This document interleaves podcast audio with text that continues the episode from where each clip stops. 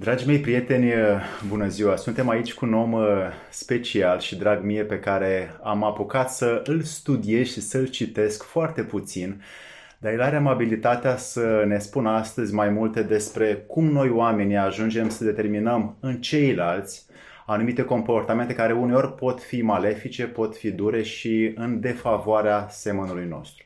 Tudorel Butoi este psiholog criminalist, este expert în uh, psihologie clinică judiciară și ajută pe cei care au nevoie în sistemele de stat și nu doar să găsească pe acel om care a făcut rău. Tudorel s-a specializat în mai multe uh, modalități, dar în principal a reușit să înceapă cu detectarea minciunii, cu detectarea comportamentelor care sunt uh, influențatoare de un uh, de o atitudine negativă în familie, într-un sistem social, cât și în alte medii unde un om se manifestă. El s-a specializat de asemenea pe cum să citească prin cuvinte, prin comportament, prin uh, tot cadrul social în care noi ne învârtim, oamenii care mint, oamenii care ascund, oamenii care înșeală, oamenii care nu arată adevărul. Și el acum astăzi face acest lucru la un nivel înalt doar prin felul în care reușește instant, aproximativ, să vadă un comportament care este adevărat și care nu. Și astăzi o să-l avem ca invitat să ne spună ce putem noi să facem ca medii de influență pentru ceilalți din jurul nostru încât să nu îi lăsăm pe ei să ajungă într-un comportament dăunător atât lor cât și societății. Și el o să ne explice și o să ne arate care sunt acțiuni pe care le putem face, ce soluții putem avea noi ca uh, profesori pentru copiii noștri, pentru bunicii sau părinții noștri, încât să știm clar cum putem să fim oameni care să determinăm într-o societate normală această dragoste față de aproapele nostru, această smerenie, blândețe și bunătate, pentru că unii dintre noi am pierdut-o și Tudorel face eforturi să ne ajute să o recuperăm. Mulțumesc foarte mult pentru faptul că ne-ați primit aici. Și eu pentru vorbele frumoase, pentru paleta foarte largă pe care ne-ați oferit-o și m-ați făcut să conștientizez odată mai mult cam în ce lume și teren mă aflu. Sigur că da, sunt niște responsabilități pentru noi psihologii, pentru mine ca psiholog criminalist, ca expert, cu privire la satisfacerea exigențelor, provocărilor pe care le-ați amintit.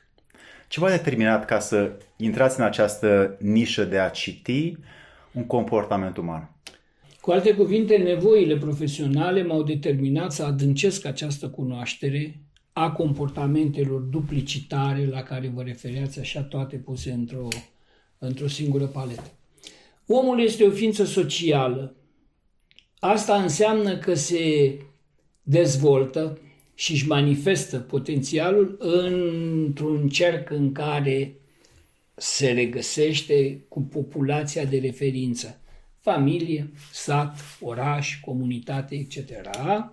Și este permisă orice fel de formă de libertate pentru a-și pune în evidență valoarea, cunoștințele, câtă vreme nu deranjează în această societate. Și cum ajunge să deranjeze pe ceilalți? Prin ce atitudini familiale, educaționale să deranjeze pe ceilalți?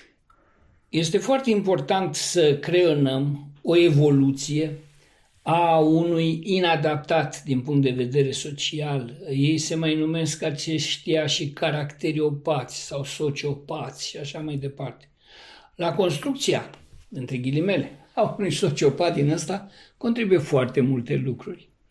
În primul rând, comportamentele lor sunt la intersecția dintre factori endogeni, care țin de structura lor internă, cum ar fi labilitatea emoțională, impulsivitatea, agresivitatea și așa mai departe, pe care le șlefuiesc în sensul de a le accentua oportunitățile anturajului sau, din potrivă, le atenuează oportunitățile anturajului. Spre exemplu, un uh, tânăr, poate putem să ne referim direct la copil, care este mai vivace, mai dinamic, mai ofensiv, mai competitiv, începând cu găletușa și lăpățica din nisiparniță, uh, într-o evoluție care încurajează aceste comportamente, întâlnindu-se la un moment dat cu nenorocita de cultură din spatele blocului, îl transformă pe acesta la un candidat pentru delinvența juvenilă.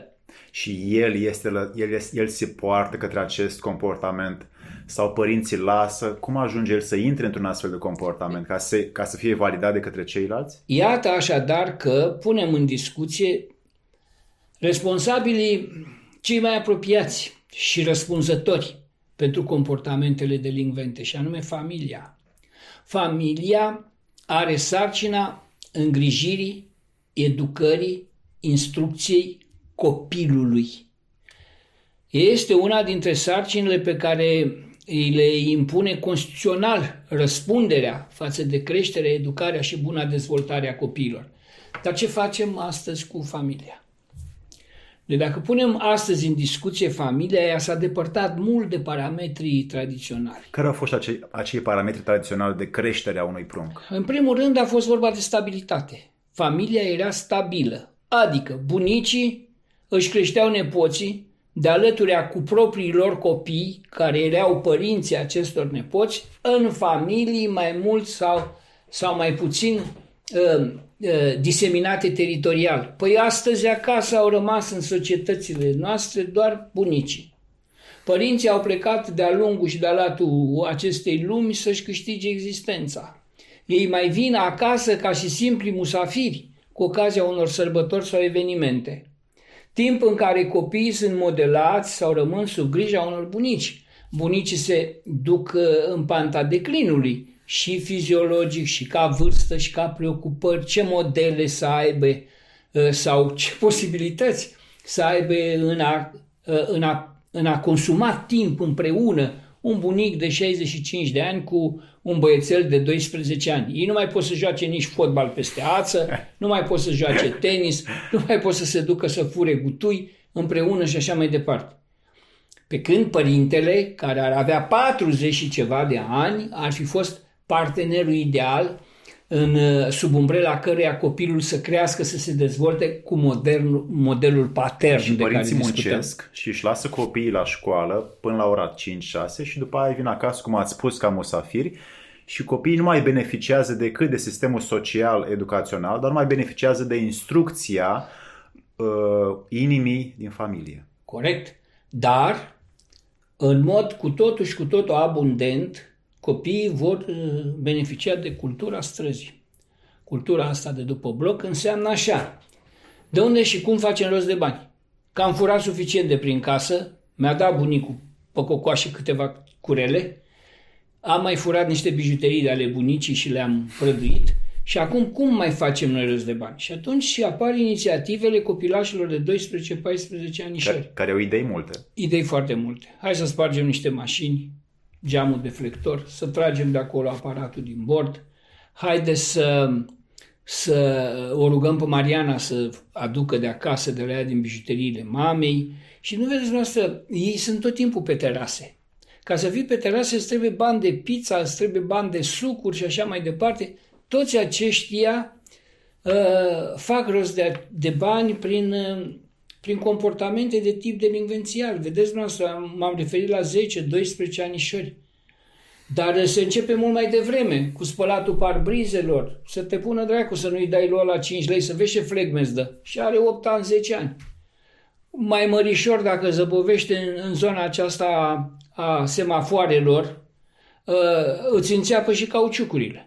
Și astea sunt comportamentele care duc la un adolescent, la un tânăr să aibă un comportament malefic în societate? Pe măsură ce el crește și nu are o inserție socială, N-a, nu este motivat pentru carte, pentru educație, pentru societatea nu-i oferă absolut nimic, niciun fel de, de, de câmpuri în care să-și exerseze. Și spiritual de unde poate lua ceva? Sau nu caută? Nu caută, nu are, nimeni nu-l îndeamnă, dar vreau să, vreau să vă spun că după ce trece de 14 ani și gama comportamentelor noastre infracționale crește. Adică mica furăciune din casă, mica furăciune din piață, începe să fie dublată de spargerea unor chioșcuri.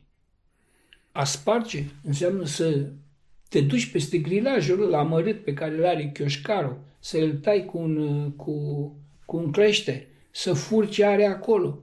Mai târziu ori începe să facă traficuri minorul. Minorul la 17-18 ani în cultura asta despre care vorbesc, plasează țigări, plasează droguri, consumă droguri. Pe la 18-19 anișori deja începe să plaseze fete pentru prostituție și pedofilie. Și iată cum el se specializează ușor, ușor și devine infractor. Pe piața infracționalității va intra în dispute cu alții. De aici trebuie să soluționeze conflictele pentru acapararea pieții și mișcarea lejeră în piața respectivă prin Teritorial. violență. Sigur că da, prin violență. Și așa avem aceste încăierări, lovituri, vătămări la care sunt telespectatorii dumneavoastră atenți și se vor întreba de ce după conflictul respectiv nu se depune plângere. Este o chestiune la care trebuie să fie sensibilă poliția și ăștia toți. Păi asta e în cutumă. El știe care îi sunt vinovățiile, știe că a deranjat pe o chestiune ilicită, trafic tu, trafic eu, eu mai mult. Și am intrat în, în, în bătălie, am scos cuțitul, cum vedeți că se întâmplă. Eu nu depun plângere, chiar dacă sunt victimizat, pentru că ar trebui să permit poliției, prin plângerea mea, să se întindă în zonele de competență ale cartierului, ale familiei mei, ale gă- găștilor rivale, etc., etc. Și asta înseamnă, vedeți cât de important este și vă felicit pentru emisiune, înseamnă să pătrundem și mai adânc, să pătrundem în cultura delinvențială și tu dacă faci asta e sifon, ți-ai pierdut din prestigiul tău de mic delinvent, de aureola de șmecher, a, ai sifonat la poliție, prăduitorul, etc., etc. Așa trebuie văzute lucrurile la modul la care eu le-am trecut în revistă dacă vrem să ne ducem în profunzimi. Dacă nu rămâne chestia asta de fațadă, reportaj la televiziune că s-au bătut unii pentru o fată, pentru o chestie, și a doua zi alta, alta, alta, alta și uh, rămânem cu partea de spectacol și n-am făcut absolut nimic. Și ca să ieșim din partea de spectacol, ce putem să facem noi, eu, dumneavoastră și colegii dumneavoastră și colegii mei, ca să reușim să implementăm un sistem educațional sănătos la cap, care să aducă prin comportamentul nostru intern, prin ceea ce facem pentru ceilalți și pentru noi înșine, exemple de atitudine pentru cei care sunt în jur, care să se ducă în timp și la cei care au probleme. Păi trebuie să le punem în drepturi ceea ce am criticat acum. Să le punem în drepturi familia, să le punem în drepturi școala, educația și să mai trecem și pe la biserică. Că dacă nu-L ai pe Dumnezeu în inimă și în minte, nu ai ceea ce s-ar putea numi îndemnul spre autocontrol, îndemnul spre a fi temperat, îndemnul de a putea să te raportezi și la o altă gamă valorică, cum ar fi solidaritatea socială, cum ar fi mila, cum ar fi respectul, cum ar fi bunătatea, cum ar fi toate aceste lucruri. Familia trebuie să-și intre în drepturi. Adică își doresc niște amenzi de 40-50 de milioane la fiecare dintre familiile responsabile de minorul până la 18 ani. A făcut minorul o infracțiune, a deranjat în spațiu public, s-a luat o măsură împotriva lui și părinții ia stată 50 de milioane. Să știi foarte bine ce înseamnă să te întorci spre educația copilului tău. Azi observ că foarte mulți părinți sunt foarte permisivi. Nici de... măcar nu-i mustră, domne. Organul de poliție nici măcar nu le face o mustrare sau un avertisment. Sancțiunea, și în special sancțiunea materială, cea care îl face să se trezească din hibernare și din lentoare pe părinte. Să-și pună să conștiința la păi, bătaie, da? Așa se întâmplă în statele occidentale. Uitați-vă la niște sancțiuni de circulație. Păi strage în Occident amendă pe circulație de ți-a luat salariu. Asta în, e toată povestea. În uh, codul Hammurabi, deci acum 3800 uh, de ani, acolo un copil care își mostra tatăl sau îl înjura, îi se tăia mâna. Iată comportamente sau atitudini juridice de corecție a unor disfuncționalități de-a lungul istoriei. Sigur că ușor, ușor uh, s-a renunțat la această, spre exemplu, exemplificare, dar ea ne vorbește de seriozitatea cu care acelei epoci identificaseră cancerul. Da? Identificaseră neglijența părinților, etc. Acum sunt societăți occidentale care eu am uh, exemplificat sau am propus și nu cred că soluția mea este cea mai bună, uh, o sancțiune pecuniară serioasă Dar în alte țări îți ia copilul, domnule. Statul respectiv așa de bine și-a intrat în responsabilități încât îți ia copilul, te deposedează de copil. Și le ia în educație, instrucție și așa mai departe și răspunde de el. Câtă vreme tu ești un părinte neglijent, un părinte indolent, un părinte bețiv, un părinte drogat, un părinte violent și un părinte care ai în fișa de reputație numai lucruri negative. De ce să-ți las copilul lângă tine? Ce virtute să... să-l înveți? Frumoasă observație. Ce model educațional îi vei da? Și atunci eu stat, și sunt Norvegia, Danemarca, alte state, în special statele nordice, care preiau sarcinile respective și te decade din drepturi. Asta e una dintre chestiuni. Doi, se trezesc prin școală, ca educatori și profesori, fel de fel de nimandrum care n-au avut altceva de făcut. Au terminat niște facultăți, permanent în fiecare toamnă inspectoratele doresc să-și aducă specialiști buni să îmbunătățească catedrele, școlile la diverse nivele și clase și neavând a face o selecție dintre cei mai buni, se mulțumesc cu cei care vor să intre în învățământ. Deci nu-i filtrează. Nu-i filtrează. Păi dacă ei ar fi după mine, aș face cu ei investigație psihologică cu fiecare dintre pretendenții la a presta în învățământ. Inteligență, memorie, surprindere de relații logice, teste de personalitate, să mă duc la pulsiuni interne, cum ar fi o serie de năravuri pe care le-ar putea avea profesorii, că m-am săturat să văd profesori care au raporturi intime cu micuțele eleve, raporturi de perversiune sexuală și așa mai departe, sau educatorii de la cămine și așa mai departe. Aici trebuie făcută o selecție extraordinară. Din care să se extragă cei care au impulsivitate de acest fel. Toate bioinstinctualitățile și hedonismele creatoare de plăcere, care în testarea psihologică ar fi venind de la un astfel de candidat incapabil de autocontrol, trebuie sancționate prin eliminarea acestuia din sistem. Fără discuție, adică și protejarea omului. Pentru că un obsedat sexual, un hedonist bioinstinctual, care se plimbă printr-un cămin de fetițe, 14 ani, 15 ani, 16 ani, se află permanent în fața unei tentații foarte puternice, bioinstinctuale, pe care nu o poate controla. Și atunci îl ajut eu să nu ajungă la pușcărie, să se ducă să se ocupe de altceva. Și tai toate contactele cu, cu minorii. Pentru că sunt pedofili aceștia. Nu, nu putem să dăm drumul la televizor să nu aflăm de un pedofil, fie de la noi, fie din străinătate. Vă aduceți aminte de olandezul care opera în țara noastră?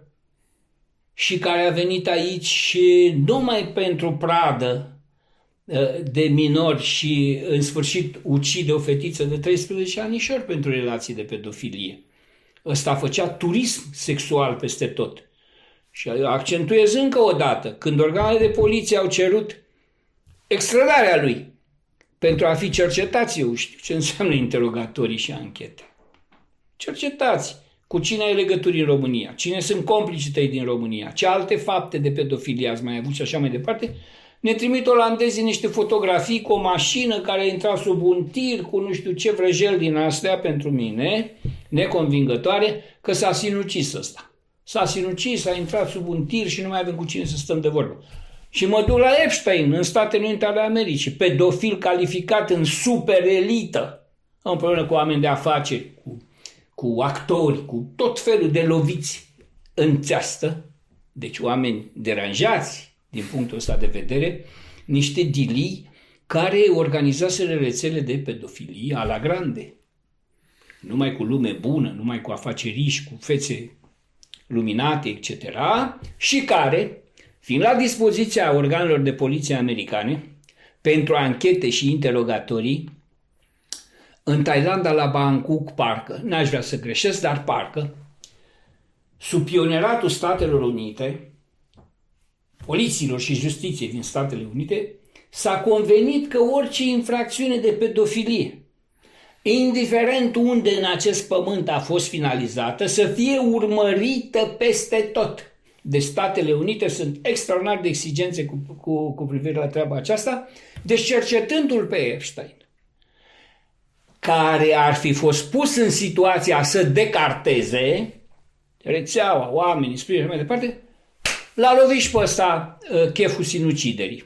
Și s-a sinucis și ăsta. Murind întreaga afacere și nici nu mă interesează ce au mai făcut ei pe acolo.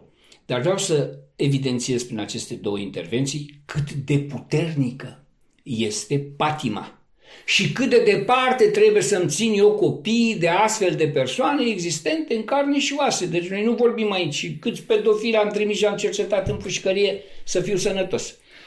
Asta este situația. Și la rândul lor tinerii și tinerele, acum cumva ele prin comportamentul vulgar pe care îl afișează, prin îmbrăcăminte uneori când ești pe stradă, instigă la un comportament bioimpulsiv pentru cei care sunt, să zic, cu toate țiglele pe casă.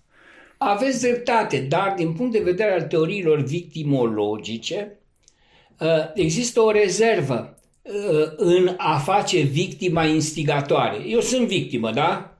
Mă port cum doresc. Mă port cu fustița scurtă, mă machiez, sunt dezimpolt uh, și așa mai departe. Victimologia prin Mendelssohn nu poate să mă protejeze. Mai mult, am putea spune că prezintă unele victime un potențial, un potențial provocator, dar în instigatoare nu dorește victimologia să le placeze, pentru că găsește responsabilitatea și așa mai departe în mentalul și funcționalul comportamental al făptuitorului. Eu pot să umblu cum doresc, să mă evidențiez, să Uh, Să-mi doresc validare. Să, exact, bravo, foarte frumos. Iar tu ești vinovat că uh, percep comportamentele mele ca fiind provocatoare. E drept că orice profesor sau pedagog cu mintea în cap îi va spune fetiței lui că nu trebuie să traverseze ioreu de la un cap la altul la ora 10 noaptea, ci să o ia frumos pe la potcoava, prin zonele iluminate stâlp lângă stâlp. Și orice părinte poate face o astfel de educație se o numim noi preventivă. Preventivă. Ei, aceste comportamente și atitudini de tip preventiv nu se mai regăsesc în, în comportamentele factorului educațional, pedagogic și așa mai departe. Nu se mai găsesc. Pe urmă, mai e o chestiune de timp liber. Ce facem cu acest timp liber? Păi îl cheltuim după bloc. Îl cheltuim în hedonisme și îl cheltuim pe terase. Eu cred că inspectoratele școlare trebuiește să se întoarcă din nou, mai ales acum în, în exigențele digitalizării, în cluburile post-ore, unde să învețe pe copii la școală, în atelierele școlare, să le zic ateliere, deși e depășită situația, să învețe să lucreze pe tabletă, să învețe să lucreze cu computerele. Să facă ceva creativ. Bravo! să-și dezvolte pasiunile pentru pictură, pentru muzică, pentru asta. Adică doresc neapărat să se reactiveze acele zone, plaje în care copiii se regăseau cândva la comuniști. Comuniștii știau să facă treburile acestea. Ori noi când am eliminat comunismul, l-am eliminat cu tot ceea ce a avut benefic. Hai să-l filtrăm și să vedem ce avea. Be- Era rău. Cluburile și casele acelea ale pionierilor erau rele, când învăța și o fată să pună ac, uh, ață în ac, să facă un tighel, să lucreze la o mașină, copiii iar la fel, cluburi sportive, nu știu ce. Dacă nu facem asta, uh, gama hedonismelor, plăcerilor bioinstinctuale și așa mai departe fiind infinită, pe măsură ce crește societatea asta consumistă, provocatoare, îi va acapara pe copiii noștri și îi vom pierde. Îi vom pierde categoric. Cum putem să detectăm în jurul nostru, în lumea în care ne, ne învârtim, oamenii care mint, care ne ascund, care ne vor înșela și ne vor trăda? Ce putem să facem noi, ca telespectatori care vor urmări această emisiune, ca să prevenim și să nu stăm cu un om care pe 10 ani o să ne trădeze și o să ne ia acasă? Păi ne spune foarte bine Scriptura. Scriptura spune că omul este cântărit, apreciat, calificat și așa mai departe, după faptele sale. Și spune Scriptura că niciodată mărăcinii nu or să facă smochine și niciodată smochinul nu va face mărăcini. Păi îmi trebuie mie zeci de exemple, de contacte și de întâmplări ca să văd că unul dintre cei cu care împart pâinea este mincinos, sperjur și așa mai departe. Primele fapte îl trădează pe om. Nu mai trebuie să ți le repete de 100 de ori. Și ăla e comportament mecanic, obișnuit, care se va repeta și peste... Sigur că da, sigur. Și nu am chef să mi se repete din nou, pentru că mi-aduc prejudicii. Și atunci când indivizii aceștia fac dovada minciunii, răutății, eu am, am identificat și am vorbit despre homo maleficus.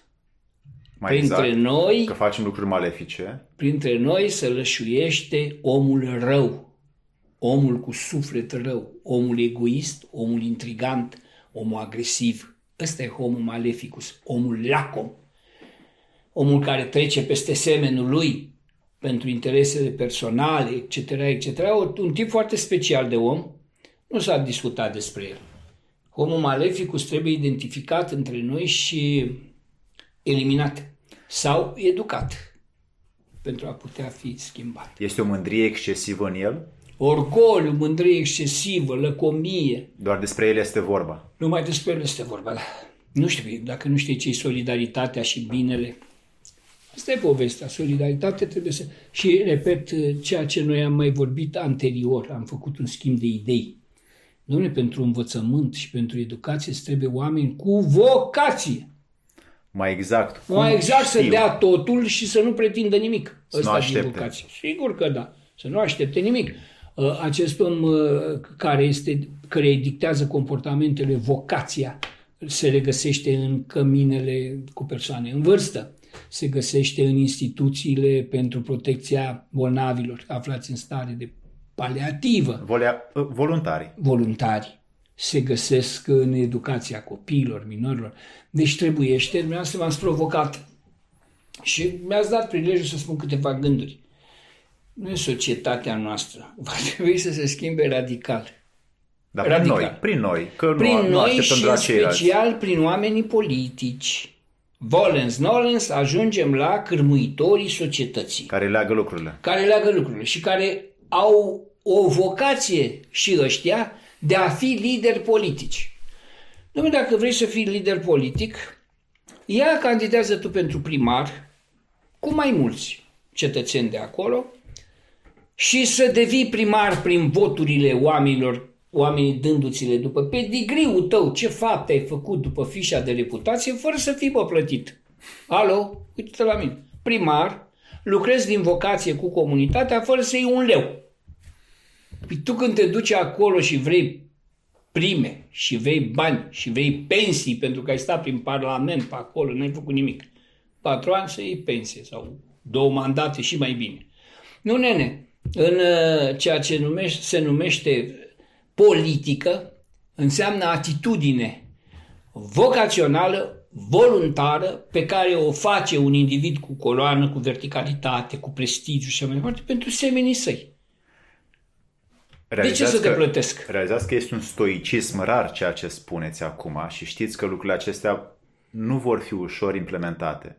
Dar pentru că aveți vocația să le spuneți cum le-ați studiat, cum le-ați văzut, cum le-ați cercetat cu mulți oameni din tot mediul uh, de influență al țării noastre, vedeți că tot în dumneavoastră stă exemplu și în cei apropiați dumneavoastră, cât și în mine, să fim noi mai ales exemple de comportament, de sinceritate, de apropiere pentru ceilalți, încât ulterior să avem un cuvânt de spus în partea politică în care putem să legăm diferite conexiuni sociale pe care să le punem în slujba aproapelui nostru. Asta punctați foarte bine ceea ce se numește modelul. Modelul. Ca societățile, comunitățile să se îndrepte spre modele. Nu că aș fi cel mai bun model, că sunt ofițeri de poliție și psihologi, criminaliști, net superior mie, prin competență, prin, prin verticalitate, prin profesionism, prin contribuție pe care au avut-o la, la bunul mers al societății, dar în activitatea mea vreo 37 de ani de ripost anticrim, față către față, cu infractori de la boschetar până la șef de stat major, mi-aduc aminte, am avut în anchetă niște militari de la structurile astea, așa, uh, am lăsat o oarecare dâră. Că a spus melcul ăla, limaxul, care merge prin grădină. Lasă cu și el o dâră. Sunt niște uleiuri acolo. Niște uleiuri, da. Și de chestiunea aceasta, deci dacă, dacă cineva ar trebui să zică, băi, ia caracterizați-l pe butoi ăsta, mă. Păi nu trebuie să întrebe colegii, mă. Colegii mei din edituri și în astea am știu tratatele, cărțile de special, să întrebe pe infractorii de pe străzi.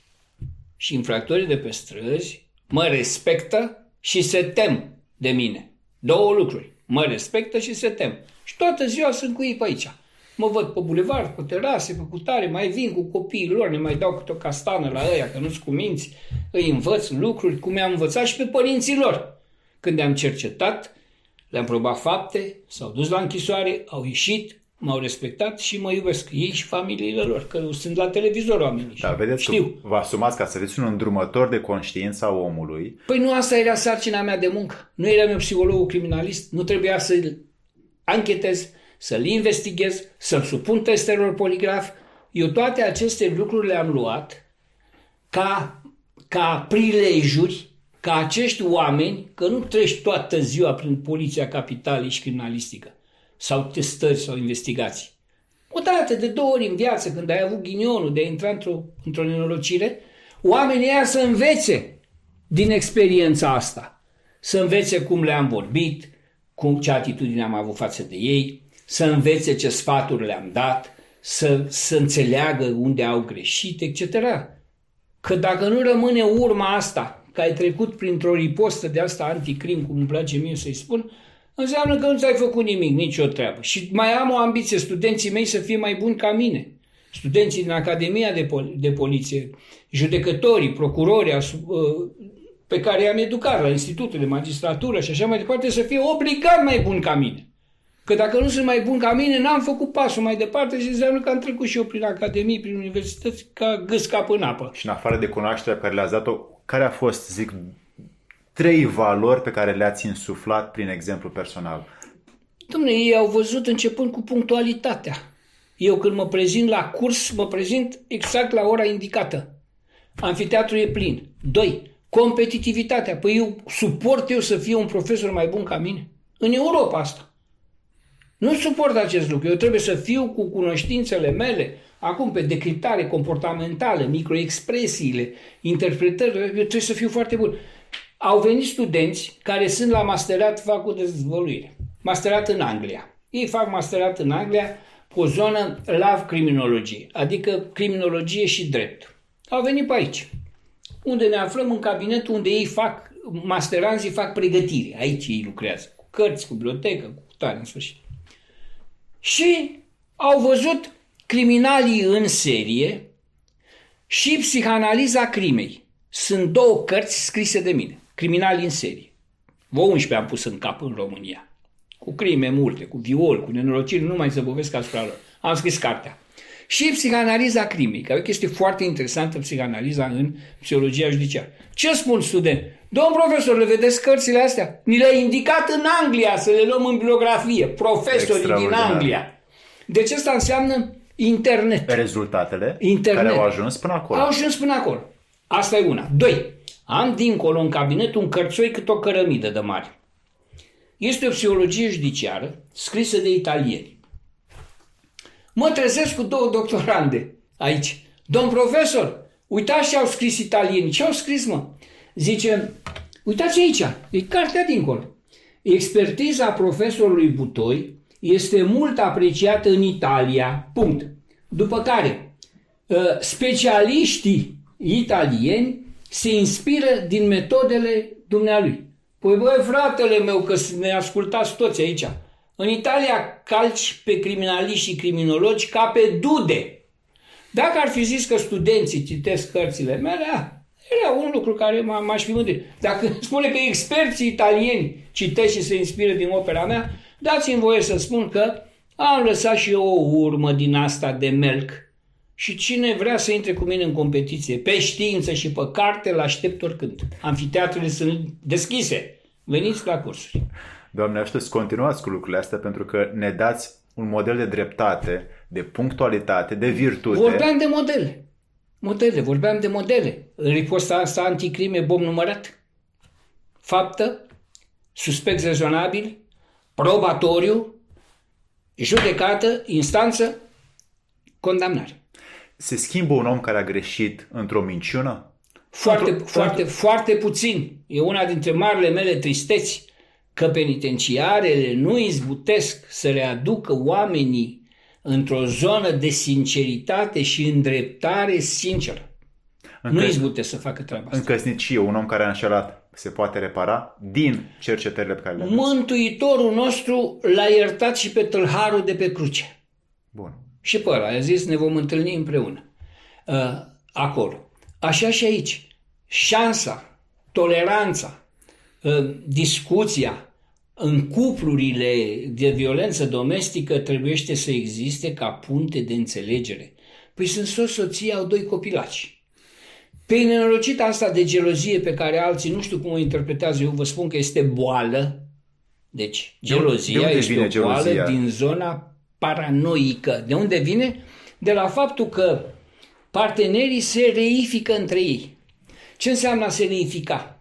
Înseamnă a avea un partener pe care îl iubești, cu care te-ai căsătorit sau coabitezi cu respect, cu dragoste, cu savoare, hedonist, sexuală și așa mai departe, îl transformi în trotineta ta. Acasă să pe aia cu trotineta. Așa și partenerii între ei. Ești a mea, trotineta mea. Te iau, te încalec, te las, mă duc, fac drept. Nu există așa ceva. Partenerilor trebuie să le, să le respecti libertatea de mișcare, libertatea de proiectare, libertatea de a se exprima, etc. etc.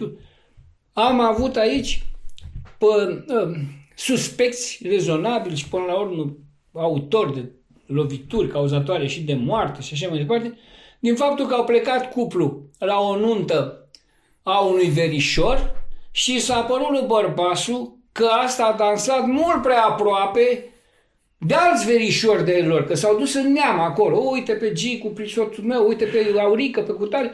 Au băut oameni, au început să joace, să danseze și nevasta lui ăsta a dansat mai aproape și a băgat picioarele printre picioarele lui ăla, țin strâns-o prea scurt și a luat ăsta la bătaie. Pe urmă au intervenit ăia și l-au bătut pe el. Deci e o chestiune atât de rudimentară, rudimentară, nu știu cum să vă... Reificare, adică obiectualizare. Partenerul devine trotineta mea. Niciodată nu... nu și este dintr-o, dintr-o pornire bioinstinctual, sexuală, paranoică.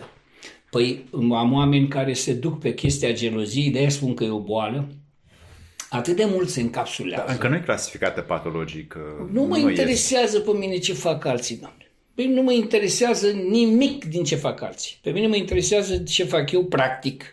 Ceea ce fac practic și abordez și soluționez, scriu în cărți. Citesc alții după mine și eu citesc după alții, dar nu mă interesează. Sunt opiniile lor, treaba lor. Câtă vreme eu am, am cuplu de geloși în care partenerul ia bisericile la rând.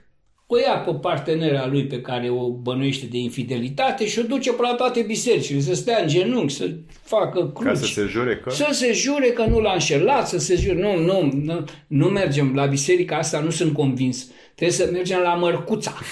Și de la Mărcuța ne ducem la alta, că e mai bine și te spovedești și te cutari.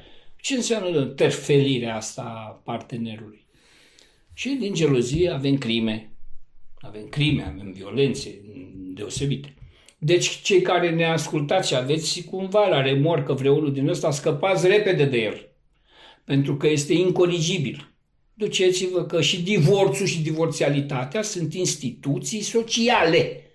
Ca să nu vă dați în cap să vă omorâți și așa mai departe, vă duceți și vă rezolvați Și noi dacă am putea să facem un lucru care să fie, prin exemplul nostru, etalon de comportament pentru ceilalți, prin voluntariat, prin uh, beneficiu către ceilalți, prin neașteptări, prin a nu mai afișa nemulțumirile noastre, cum am putea să ne strecurăm din toată această societate care este destul de influențatoare și ne dă ceva ce ea ne trage înapoi? Ce putem să facem ca noi să devenim pentru copii, pentru copiii copiilor noștri, exemple pe care și ei mai departe să le ducă în societatea pe care eu o să o aibă, de o demnitate, de un stoicism, de o valoare care să fie integrală pentru un om sănătos la cap.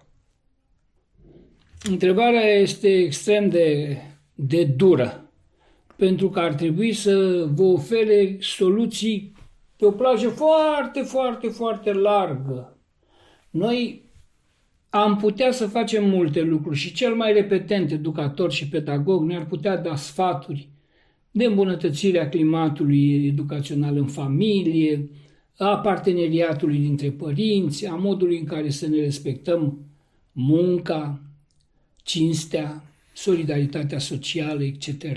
Dar, din punctul meu de vedere, o societate se schimbă radical în funcție de contextul socio-istoric pe care îl trăiește și de modul în care componentele specifice ei acelei societăți sunt valorificate într-un context mai larg, geopolitic, dacă vrem.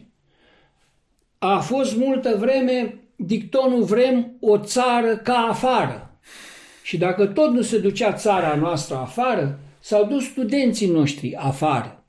S-au dus, au încercat, s-au dus în zona pe care o proiectau, etc., etc. Din nefericire și din experiența mea, foarte mulți dintre ei s-au întors înapoi. Nu au găsit rezonanța. Ne-au aiurit ăștia cu Europa lor, cu echivalarea studiilor. Aduc aminte, echivalăm studii. De unde? Studiile nu se echivalează, decât dacă îți dai alte examene.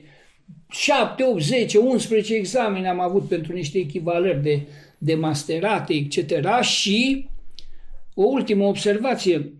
Hai să facem țara noastră ca aici, ca înăuntru. Să facem o țară ca înăuntru, pe condițiile spațiului nostru uh, cultural, cutumiar, juridic, uh, pe înțelepciune adunată de-a lungul timpului, pentru că eu nu voi fi niciodată de acord să fac o țară ca afară Păi afară în fiecare sâmbătă și duminică instituțiile de forță ale statelor respective își bat cetățenii. Domnilor, deschideți televizoarele, mijloace de informare. În fiecare sâmbătă, duminică, niște trupe ale unor țări mascați. Unul din ăla 10.000 de euro pe puțin are unul pe el. Casca, microfoanele, cotierele. Ce fac ei? Bat populația propriilor țări. Păi asta este țară. Asta este aspirație. Și se bat între ei pe acolo, își dau foc la mașini, sparg vitrine. Dom'le, dacă ar fi colo, colo, colo, socio-psihologic am înțelege, presiunea socială. Însă, sâmbătă acum, dați drumul la televizoare, așa, la prosteală. Italienii își bat popoarele, spaniolii își bat popoarele, francezii își bat popoarele, englezii își bat popoarele și se batem și noi pe ai noștri sâmbătă acum. Asta nu se poate așa ceva, este inadmisibil. E dincolo de orice fel de proiecție. Vom vedea. Deci, în timp, cu răbdare, în funcție și de influențe sociopolitice și mai departe, va intra într-o modalitate de a fi cizelată și familia. Vă mărturisesc că așa cât de dur îl vedeți pe domnul Tudorel Butoi, uh, profesor universitar, doctor, el are o, o putere extraordinară înăuntrul său care se simte când îl cunoașteți și dacă o să aveți vreodată nevoie de servicii autentice, veritice, prin care puteți să detectați dacă cineva din viața dumneavoastră vă poate face probleme în viitor, atunci dânsul vă este de ajutor. Dar nu ca să-i fac reclamă, ci ca să spun ceea ce văd și simt acum, așa că el încearcă să binecuvânteze această țară din interior și eu îi mulțumesc foarte mult pentru această uh, oră și mai departe să știți că o să-l punem pe lista noastră de oameni care ne inspiră pentru că ne ajută mult să fie printre noi. Mulțumim foarte mult! Și eu mulțumesc și împreună cu toții și cu telespectatorii noștri pe care îi salut din nou, o să facem un front comun în sensul eliminării din viața noastră a omului malefic, a omului rău. Să nu mai existe. Mulțumim foarte mult, Doamne ajută!